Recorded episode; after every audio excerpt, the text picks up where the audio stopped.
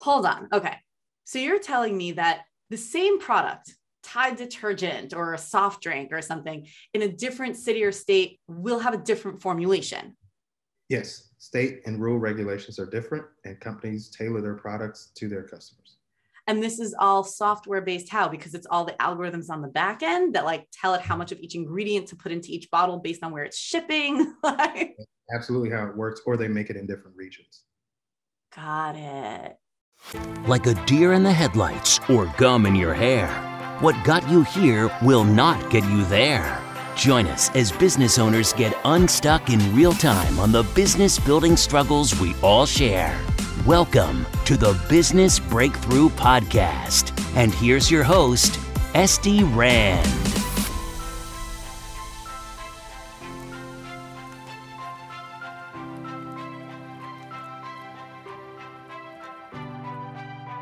Welcome to today's Business Breakthrough Podcast. I'm super excited to be chatting with Calvin Brown today. Calvin, welcome to the show. Hey, thanks for having me. Guys, it's going to be a fun show. We just have a great vibe going already.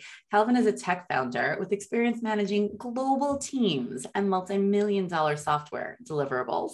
He has a background in software architecture, coding, and understanding of the entire process to inform his mindful but competitive approach. And he has a good copywriter, um, fueled by passion for understanding the nuances of different businesses' technical challenges and creating a common sense path to solve them. He's a forever student, eager to build on hands-on technical foundation by architecting, building, and teaching others the art of making complex te- complex technical issues solvable. That could be a tongue twister.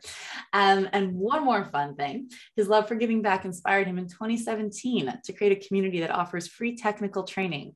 Today, that tech group of nearly a thousand professional Black coders has access to the strategies and techniques used to build lots of the software we are all familiar with and use every day. Calvin. Yes. How'd you get into tech? Um, I got into it um, not because I knew exactly what I wanted to do. Um, I thought I wanted to fix computers. So uh, that's all I knew about hardware. I'd never had a computer in my home. Um, I met a relative at a family reunion. Uh, for those who are not familiar, uh, most uh, Black Americans uh, get back together. It's a traditional thing. We get back together uh, in groups because we're all in different states, things like that, um, usually to kind of pair in the different namings of families, like, you know, just kind of connect. That's like usually a yearly thing, maybe bi-yearly, but. How large anyway, are the groups? Um, usually about one hundred people. Oh, wow. So like extended family reunion things yeah. every it's year. Like everybody who you're related to and loosely related to. That's cool. Why is that a Black thing? I'm saying, I, I guess I've never heard of it in other communities. I, I think it's because Black people were uh, separated, just the history, and they were separated in different places. And so you never really knew a lot of your relatives. So, you know, I grew up in Mississippi, um, and, you know, my family may have been there for, you know, one hundred, no, not may have been there. I know when my family got there. And other people moved during the uh, Great Migration to Chicago and other areas um, that had, you know, the jobs uh, during the, the Ford and all of those big yeah. uh, industries. And so they moved there, and of course they went west. So you just don't have those connections after, you know, they have kids and all that. So we tend to get together in some general place, and everybody meets, and generally speaking, loses contact again until the next time. But I think that's so cool. I feel like everyone should do that. I think everyone's got, you know, at this point in the world, everyone splits up. I found out, I think in my late teens, that I had relatives living in my own city that I'd never met. Yeah. I was like, I'm, I'm not great at keeping up. It's definitely a thing. And you meet so many interesting people. Um, I met a relative who was doing software. I was not interested because I didn't know what it was. And he just said, oh, we're doing computers. We do an internship. You're coming to Atlanta, right? And I was like, yeah. So he invited me for the summer, um, and I fell in love with it. And that's pretty much how I got started. They are doing older healthcare stuff, so I didn't think it was that interesting, but the idea that you could do something once. So I come to Atlanta, and I have this relative who's doing software.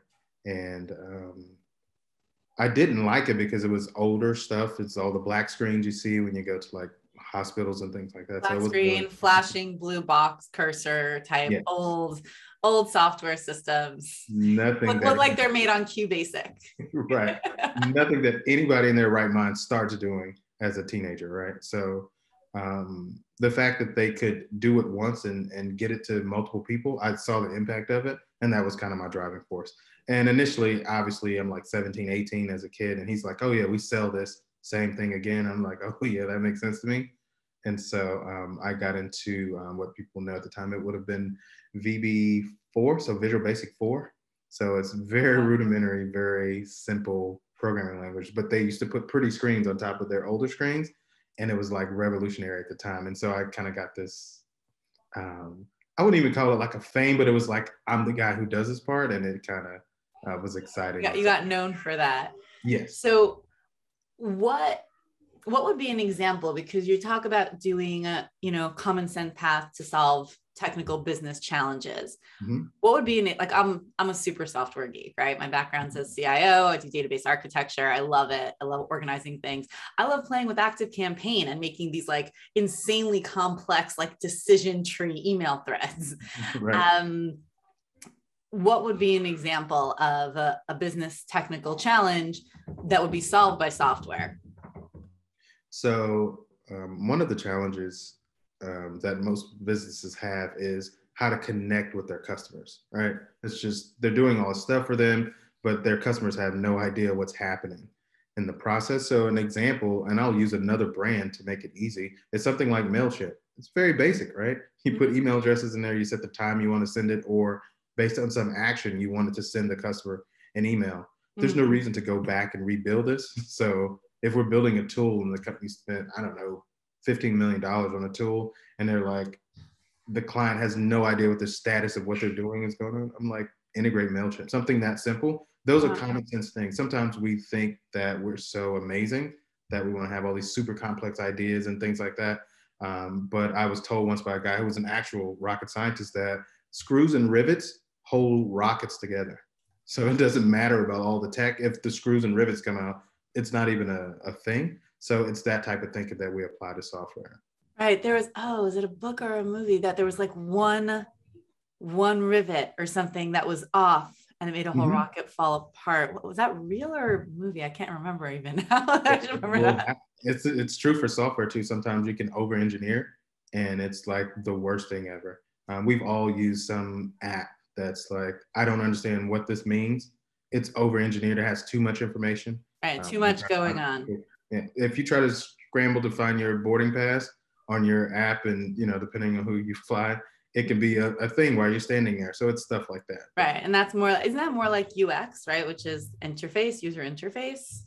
Yes, that's the part that people see first. But even what happens in the background, like if it's a whole bunch going on and the, the messaging is just bad, all that stuff applies. Like people are using this, not computers. So what do what do small business owners need to know about tech, or what what would be the best direction for your average small business owner to take when it comes to adopting technology, maybe building their own technology, like just in this world? How do they choose the right softwares? Um, so I don't know that there is ever a good choice of software, right? There's, there's what's working. Uh, the thing I always, and you know, we um, take on six large clients at a time, and we take on two smaller clients uh, just for our workloads. It's nine of us, so um, that makes sense. But one of the things that we always prescribe is you should always look to automate things that are like that pain point, that one thing that you procrastinate doing every day. Somebody else has the same issue, and you should look to replace this with something automated, whether it's printing postage or whatever that process is. Um, you should look to either outsource it or find some software that does that. Uh, I'll give an example. We did this dress shop. Uh, it's a relatively small dress shop. They do prom dresses, all of this. But when you, when the young girls buy their dresses, they have to be altered a lot of times. And just even that process of notifying people when they came back uh, was a whole thing. They had to like look up the dress and go through this whole process. We just made it where we print these tags. They literally just scan it and it sends the text message to the customer and say, hey, your dress is ready. This is what's due, all this stuff, right? So you're talking- Got it. It's like those little things. Those little things save hours because each dress had to be manually looked up uh, for that. And they just scan it with their phone and then it sends the notification and sends the, you know, what's due and all of that, and they schedule to come in. So this helps them to have fewer employees, which helps their bottom line. So it's something that simple. I love that. Okay, give me more examples. I feel like just thinking this way makes me smarter. Um, when you do a self-checkout uh, system, uh, okay. they used to weigh the items, right? And I don't know if you, when when you first use them, they would always like say they're calling an attendant because mm-hmm. they would try to say, all right, this toothpaste weighs this much.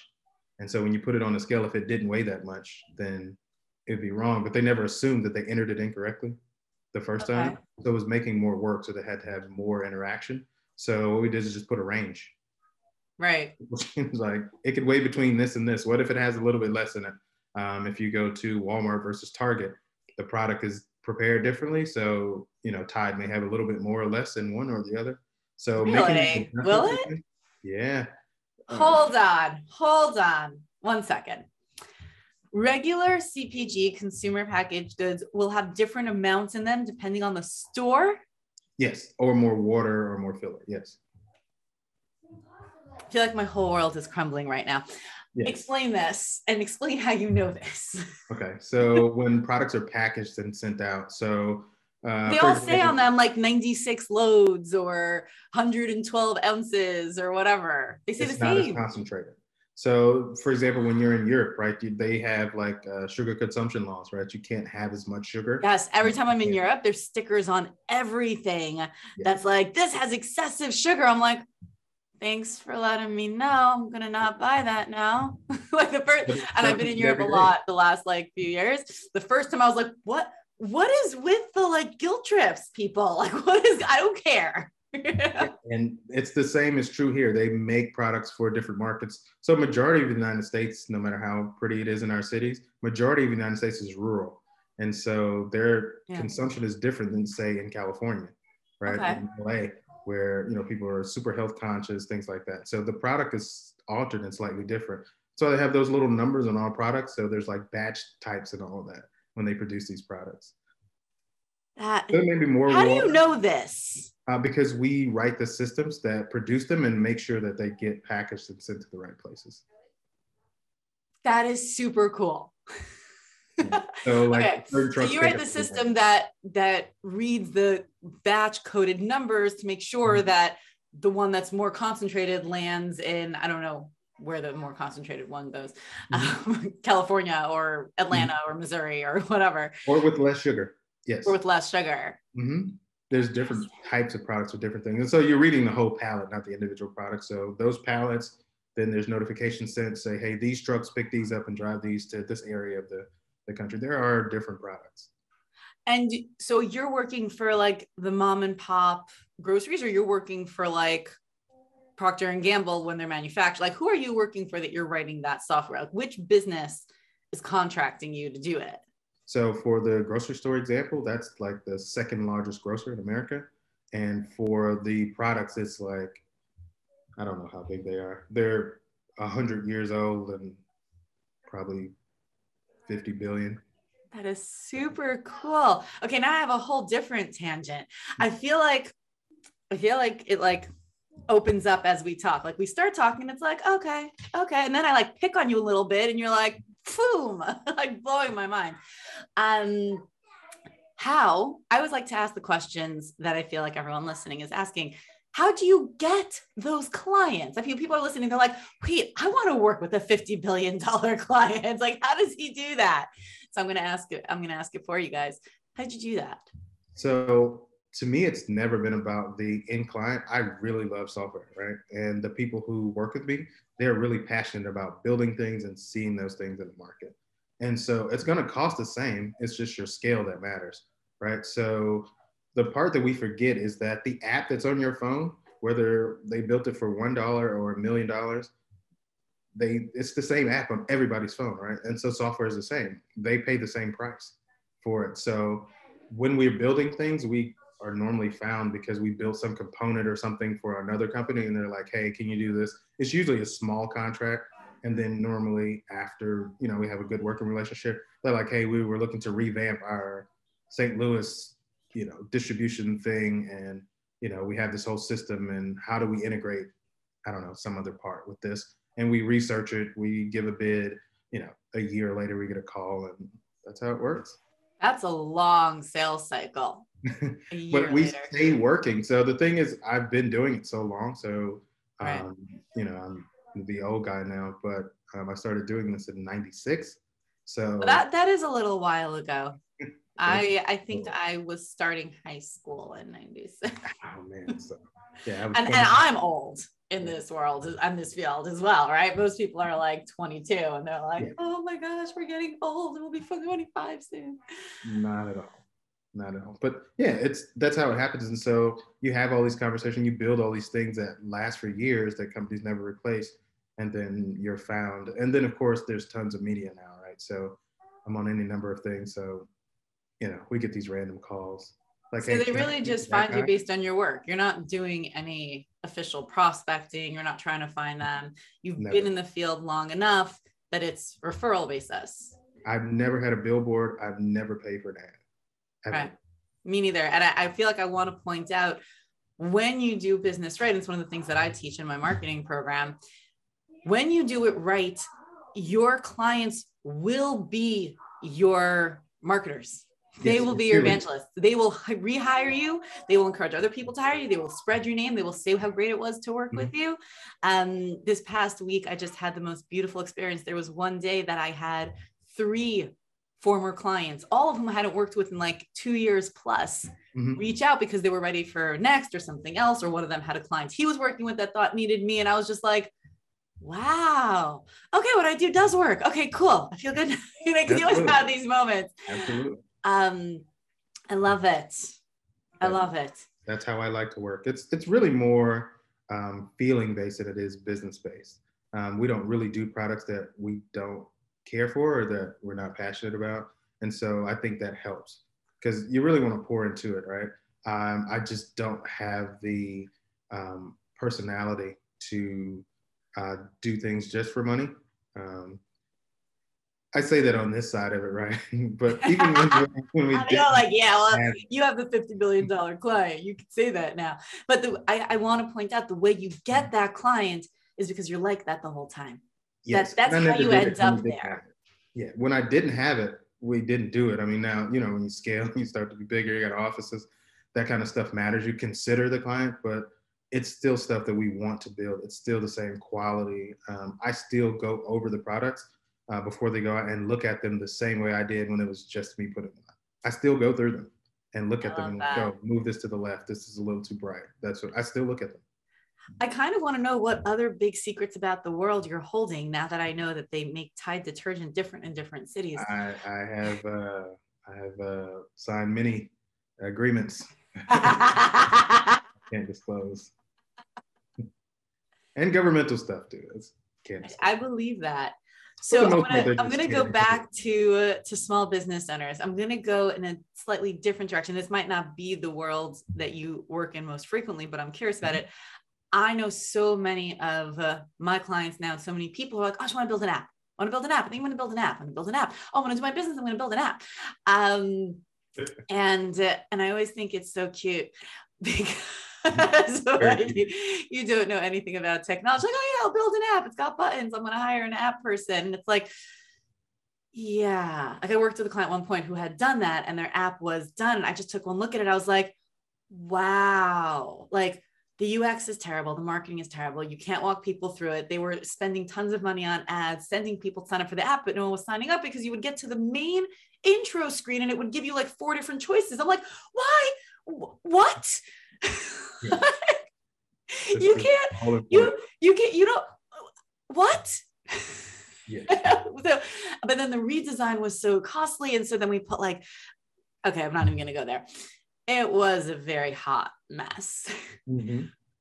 What would you say to a small business owner who's like, oh yeah, I want to make an app, I think I want to make an app, I think apps are so cool, I think my business should have an app? I will tell you that one of the questionable decisions I've made in my life is um, one of the car I drive the most. I have apps on the tag, and uh, that's probably the worst decision I could ever make because every person, because they've seen an app, believes they should have an app for any reason. So to answer your question, Everybody does not need an app. Your business does not necessarily need an app. What an app is, it is automation for things that your business already does. It is not going to bring you new clients, right? It enables you to manage the clients that you have in a more codified way. So here's an example. Um, if you sell soaps, right? And you sell these soaps and you have a website and everybody doesn't have time, or, you know, if you want to sell them across the country, which most of it is rural, this app will enable them to have access to your stuff to order more soaps. They're not going to seek out people online who are selling soaps through apps. They're not going to search for soap-based apps in the app store. Nobody's doing that. Right. They know you as a business and then they go search for your product in the app store. But who's going to even download an app just to buy your soap? It's things like that. That's why I'm saying everybody doesn't need it. If you already have an established business, right, and customers have a need for it, meaning you're seeing more volume for people who are saying, hey, I would like to do this, but I don't have a computer to access this, or um, I want to set up subscription, something like that, something that the, the client needs.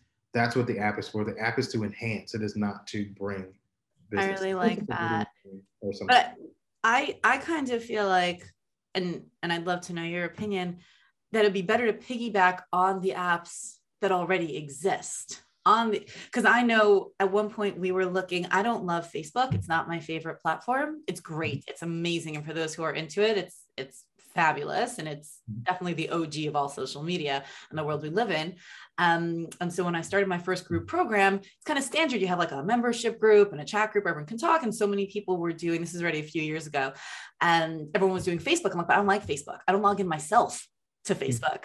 Um, and so I was like, you know what, I'm going to do my own. And I didn't even, I didn't even build my own. I took a white labeled network and made my own like proprietary social network. And it was terrible. It was a, there's a reason Facebook is Facebook, and this white label thing I had to hunt for. Like there's a reason for that. Yes. And they have a room filled with people in multiple countries um, who are just, that their only job eight hours a day is to focus on making this product better. Yeah. There's a reason for that. I mean, you're not going to just show up. Um, I mean, we have a slight disaster story that was happening today with the exact same Ooh, thing. I want to hear it. I want to hear it. So we have a client and um, their product, it's an amazing product. I, I love the product. They're one of our smaller clients. They have, so the in-home chef thing is becoming big, particularly in areas like Richmond, California, and in New Orleans, which is where their first launch is. So the app. I'm surprised about New Orleans. California, I could see, but I feel like New Orleans, really? It's a big thing. The home chef thing is really huge. And home chef is huge. I just, I have to travel more. Like in my head, New Orleans just means Mardi Gras. And I just picture everybody like more low key life. Oh, than... I just spent two weeks there two weeks ago. So yeah. Is it not more low key? Is it like super bustling? So I feel like home chef stuff is so popular in like busy cities where everyone's too busy to like figure out their own shopping and recipes and whatever. No, it's more like uh, this one lady makes these uh, crawfish taquitos. Okay. And everybody in the city loves it. And so instead of them standing outside of her house for four and a half hours, she's, you know, they're making these kits and they can make it themselves. Or they'd go live and she's going to cook two hundred and then they could sell out right then. And so, oh, these wow. And so one of the components of the system is when the person is live, um, the exact comment that came to us today um, when they were um, just not as happy was that they want their live to look like Instagram. And I was like, and why don't you use Instagram? Well, I was like, well, you know, Instagram is a multi-billion dollar corporation, right, with probably two to three hundred developers. Their only job is just to work on and monitor their live component. Yeah. Right? And so if you want to build something like that, it will take years and the money, right, to do that, because there's so many nuances you just don't, you don't even know. Think about this tiny. I was thinking the other day, because I've been studying TikTok recently, because it has the most brilliant algorithm of every and any social media platform I've ever come across. I actually have a feeling they track eye movements, mm-hmm. um, because it doesn't make sense to me how quickly and how well they track what you want and how mm-hmm. fast they transition. So I, I think they're watching. I would have to try to cover my camera and see. I didn't try that yet. Yeah, um, but Yeah, like just the slightest thing where you can like swipe and do this, or that the thing, like these tiny nuances that you don't realize that you only perfect after you've gotten all the basics down and all the next things down. But why wouldn't this woman just use Instagram Live then if she wants it to look like Instagram Live? Because she's cooler to have her own live? Well, the, the customer data, um, being able to monetize, um, that's their driving force. But every the entire app is done. Um, it's been done for a while. It's just that we're at this acceptance phase of how good is alive. And so this, yeah, this is a, a thing for customers. And this is what I tell anyone who wants an app. Like it's, it's very difficult to match what you see, because you're talking about, you mentioned Facebook earlier, mm-hmm. They're a multi-billion dollar company, and, you know, heavily invested company like Goldman Sachs and things like that. So they have the infrastructure to pull this off. It doesn't take millions of dollars to build an app, but your idea needs to be really simple and really to the point. Otherwise, competing with the big guys, there's a reason they're that big and that right. volume. Like managing millions of customers every day is not an easy task. They have data centers all over the nation for this. They're billions of dollars in just computers. So, you know, imagine having to, to put all of that together. I don't think they think that far into it. They just want to be cool for the most part. Totally. And I think really I've found that all tech projects are like that. One of the things I teach also in my program is just what it means to build a website. What is a website? And I use the whole analogy to house and land and infrastructure and all these things, because you go out there. So I remember my early days. Um, so I, I always from the beginning was doing like implementation projects with clients. In the beginning, I would just bring in freelancers. So we had our own team. And I remember one of my early clients was like, okay, Esty, I'm paying you for strategy, and this one programmer, and this one designer. And then they have me paying hosting, and then they want me to pay a copywriter. What is going on here? Like, it's such a ripoff. I'm like, that that's, so if you were building a house, you would pay for the land, and then you would pay for the architect, and you would pay for the construction materials, and you would pay for the contractor, and you would pay for the builder people to put it together, and you'd pay for all of the building um, mm-hmm. and everything. And then you'd still pay an interior designer potentially, and you'd have to buy furniture and paintings mm-hmm. to hang on the wall. And you're like, I don't understand why I'm buying all these things for my house, because you want all those things in your house. That's why. Yes. And you want to see them when you get there. Uh, my favorite when we're working with customers is, we thought you guys would have just done this. Such a good line. We just thought, yeah, it wasn't in the spec, um, and we never discussed it, but we just assumed that you would take care of it. And they like to say no, even if it took two weeks to do it, and just like, no, we don't really want that. That's two weeks you can't get back. So yeah. um, that's the other part about building an app. It is, it's very intimate process with your thoughts of how you see your business. Everybody isn't one hundred percent clear on what their business is, like how they see it scaling. And if you're not one hundred percent clear, it will be a challenge um, in order to get one. But I don't want to make it seem impossible. I mean, we have apps come in and go out in three weeks, right? They're just really simple. Customers need to do X, Y, and Z. It's very similar to something we already have. We just need to change the colors.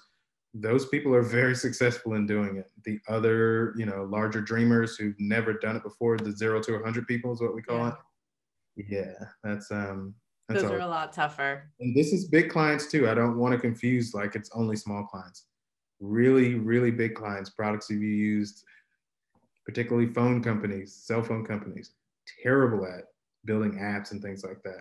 There's too many regulations and things that can and cannot show.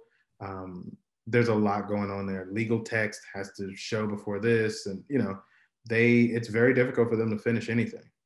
Wow. Why are phone companies so regulated? Um, I don't know. I don't know if it's the information or it's because everybody has a phone. And so, interesting. You know, they, there's just so many laws around it, but there's just like things you can and can't do um, with the, their particular apps, uh, even with billing in different states. You know, every state has their own like taxes and fees and all that stuff. Right. All of it factors in. So you think, well, you have one app, but it has to adjust for every township, town, city, state. All of that and the fees and taxes when you show billing and stuff like that. That is super complex. Very, okay, and getting cool. an answer yes is may take a month for somebody to say, yes, you can do that. Wow, and and lengthy. Um, I wanna go in a different direction because in the intro, I mentioned that you have a tech group of nearly a thousand professional Black coders. fourteen hundred. fourteen hundred now. Okay. So you got to update that. Yeah. Um, tell me about this. What's its purpose? What does it do?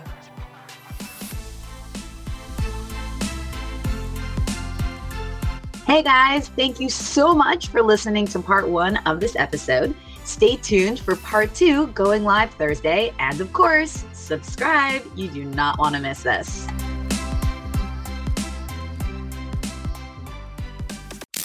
You've been listening to the Business Breakthrough Podcast with Esty Rand. If you're looking for a breakthrough in your business, reach out at estyrand.com slash breakthrough to be a guest on the show. Everyone's got a business struggle. What's yours?